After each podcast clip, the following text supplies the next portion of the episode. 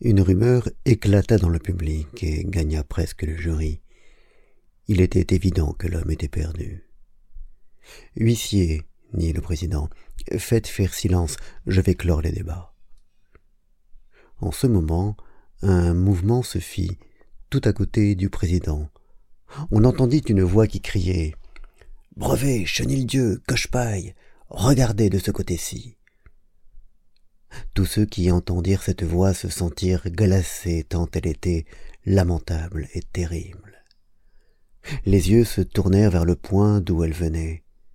Un homme, placé parmi les spectateurs privilégiés qui étaient assis derrière la cour, venait de se lever, avait poussé la porte à hauteur d'appui qui séparait le tribunal du prétoire et était debout au milieu de la salle. Le président, l'avocat général, M. Bamatabois, vingt personnes le reconnurent et s'écrièrent à la fois Monsieur Madeleine. C'était lui, en effet.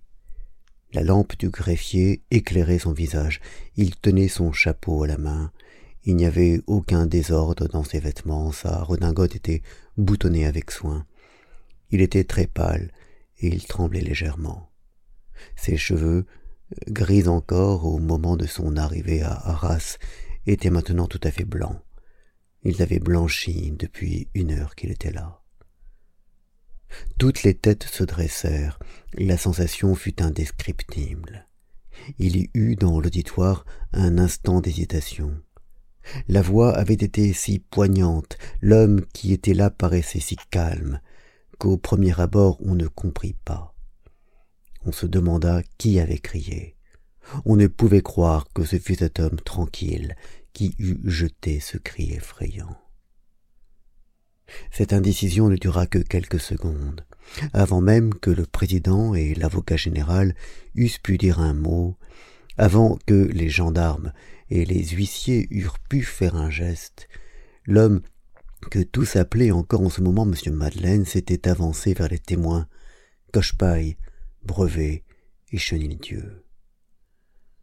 Vous ne me reconnaissez pas dit-il. Tous trois demeurèrent interdits et indiquèrent par un signe de tête qu'ils ne le connaissaient point.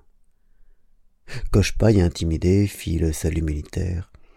M. Madeleine se tourna vers les jurés et vers la cour et dit d'une voix douce Messieurs les jurés, faites relâcher l'accusé. Monsieur le Président, faites-moi arrêter. L'homme que vous cherchez, ce n'est pas lui, c'est moi. Je suis Jean Valjean. Pas une bouche ne respirait.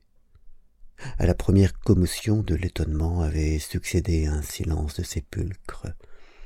On sentait dans la salle cette espèce de terreur religieuse qui saisit la foule lorsque quelque chose de grand s'accomplit. Cependant, le visage du président s'était empreint de sympathie et de tristesse. Il avait échangé un signe rapide avec l'avocat général et quelques paroles à voix basse avec les conseillers assesseurs.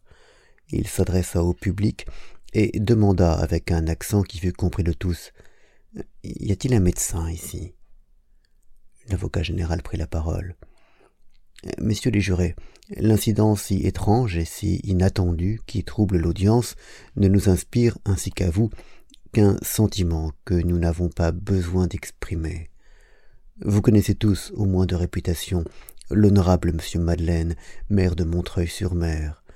S'il y a un médecin dans l'auditoire, nous nous joignons à M. le Président pour le prier de vouloir bien assister M. Madeleine et le reconduire à sa demeure. M. Madeleine ne laissa point achever l'avocat général. Il l'interrompit d'un accent plein de mansuétude et d'autorité. Voici les paroles qu'il prononça. Les voici littéralement, telles qu'elles furent écrites immédiatement après l'audience par un des témoins de cette scène, telles qu'elles sont encore dans l'oreille de ceux qui les ont entendues il y a près de quarante ans aujourd'hui. Je vous remercie, monsieur l'avocat général, mais je ne suis pas fou. Vous allez voir. Vous étiez sur le point de commettre une grande erreur. Lâchez cet homme. J'accomplis un devoir. Je suis ce malheureux condamné. Je suis le seul qui voit clair ici, et je vous dis la vérité. Ce que je fais dans ce moment, Dieu, qui est là-haut, le regarde, et cela suffit. Vous pouvez me prendre puisque me voilà. J'avais pourtant fait de mon mieux. Je me suis caché sous un nom, je suis devenu riche, je suis devenu mère, j'ai voulu rentrer parmi les honnêtes gens. Il paraît que cela ne se peut pas. Enfin, il y a bien des choses que je ne puis pas dire. Je ne vais pas vous raconter ma vie, un jour on saura. J'ai volé, monseigneur l'évêque, cela est vrai. J'ai volé petit Gervais, cela est vrai. On a eu raison de vous dire que Jean Valjean était un malheureux très méchant. Toute la faute n'est peut-être pas à lui. Écoutez, messieurs les juges, un homme aussi abaissé que moi n'a pas de remontrance à faire à la Providence, ni de conseil à donner à la société, mais voyez-vous, l'infamie d'où j'avais essayé de sortir est une chose nuisible. Les galères font le galérien. Recueillez cela, si vous voulez. Avant le bagne, j'étais un pauvre paysan très peu intelligent, une espèce d'idiot. Le bagne m'a changé. J'étais stupide, je suis devenu méchant. J'étais bûche, je suis devenu tison. Plus tard, l'indulgence et la bonté m'ont sauvé, comme la sévérité m'avait perdu. Mais pardon, vous ne pouvez pas comprendre ce que je dis là. Vous trouverez chez moi, dans les cendres de la cheminée, la pièce de quarante sous que j'ai volée il y a sept ans à Petit Gervais. Je n'ai plus rien à ajouter. Prenez-moi, mon Dieu. Monsieur l'avocat général remue la tête. Vous dites, Monsieur Madeleine est devenu fou, vous ne me croyez pas. Voilà qui est affligeant. N'allez point condamner cet homme, au moins. Quoi? Ceux-ci ne me reconnaissent pas? Je voudrais que Javert fût ici, il me reconnaîtrait, lui. Rien ne pourrait rendre ce qu'il y avait de mélancolie bienveillante et sombre dans l'accent qui accompagnait ces paroles. Il se tourna vers les trois forçats. Eh bien, je vous reconnais, moi. Brevet, vous rappelez-vous? Il s'interrompit, hésita un instant, et dit Te rappelles-tu ces bretelles en tricot à damier que tu avais au bagne? Brevet eut comme une secousse de surprise et le regarda de la tête aux pieds d'un air effrayé. Lui continua.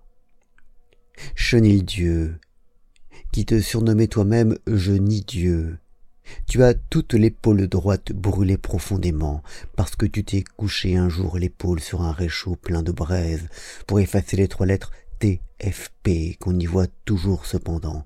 Réponds, est-ce vrai? C'est vrai, dit Chénildieu. Il s'adressa à Cochepaille.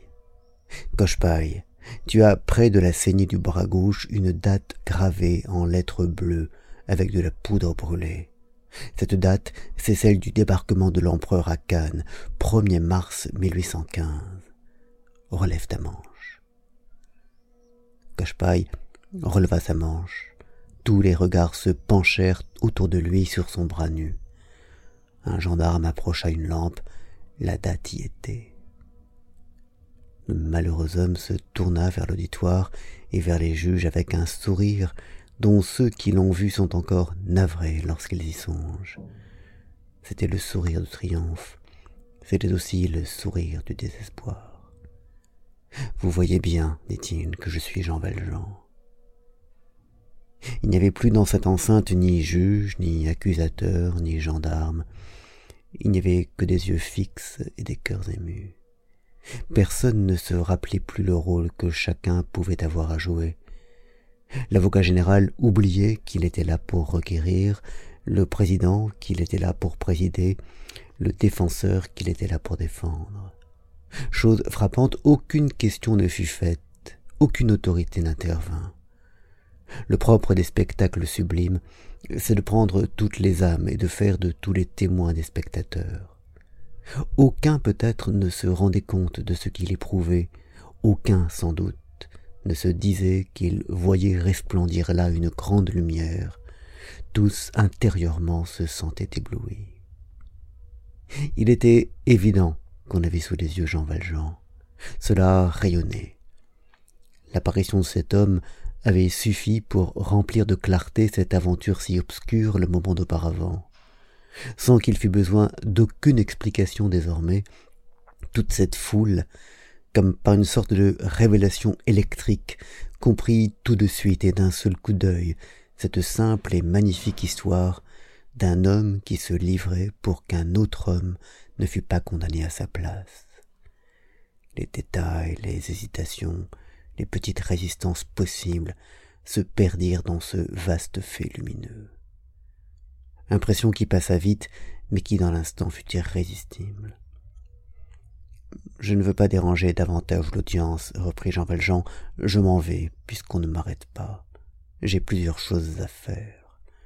Monsieur l'avocat général sait qui je suis, il sait où je vais, il me fera arrêter quand il voudra. Il se dirigea vers la porte de sortie. Pas une voix ne s'éleva, pas un bras ne s'étendit pour l'empêcher. Tous s'écartèrent. Il y avait dans ce moment ce je ne sais quoi de divin qui fait que les multitudes reculent et se rangent devant un homme. Il traversa la foule à pas lents. On n'a jamais su qui ouvrit la porte, mais il est certain que la porte se trouva ouverte lorsqu'il y parvint. Arrivé là, il se retourna et dit Monsieur l'avocat général, je reste à votre disposition. Puis il s'adressa à l'auditoire. Vous tous, ceux qui sont ici, vous me trouvez digne de pitié, n'est-ce pas? Mon Dieu. Quand je pense à ce que j'ai été sur le point de faire, je me trouve digne d'envie. Cependant, j'aurais mieux aimé que tout ceci n'arrivât pas. Il sortit, et la porte se referma comme elle avait été ouverte, car ceux qui font de certaines choses souveraines sont toujours sûrs d'être servis par quelqu'un dans la foule. Moins d'une heure après, le verdict du jury déchargé de toute accusation le nommait Champmathieu, et Champmathieu, mis en liberté immédiatement, s'en allait stupéfait, croyant tous les hommes fous et ne comprenant rien à cette vision.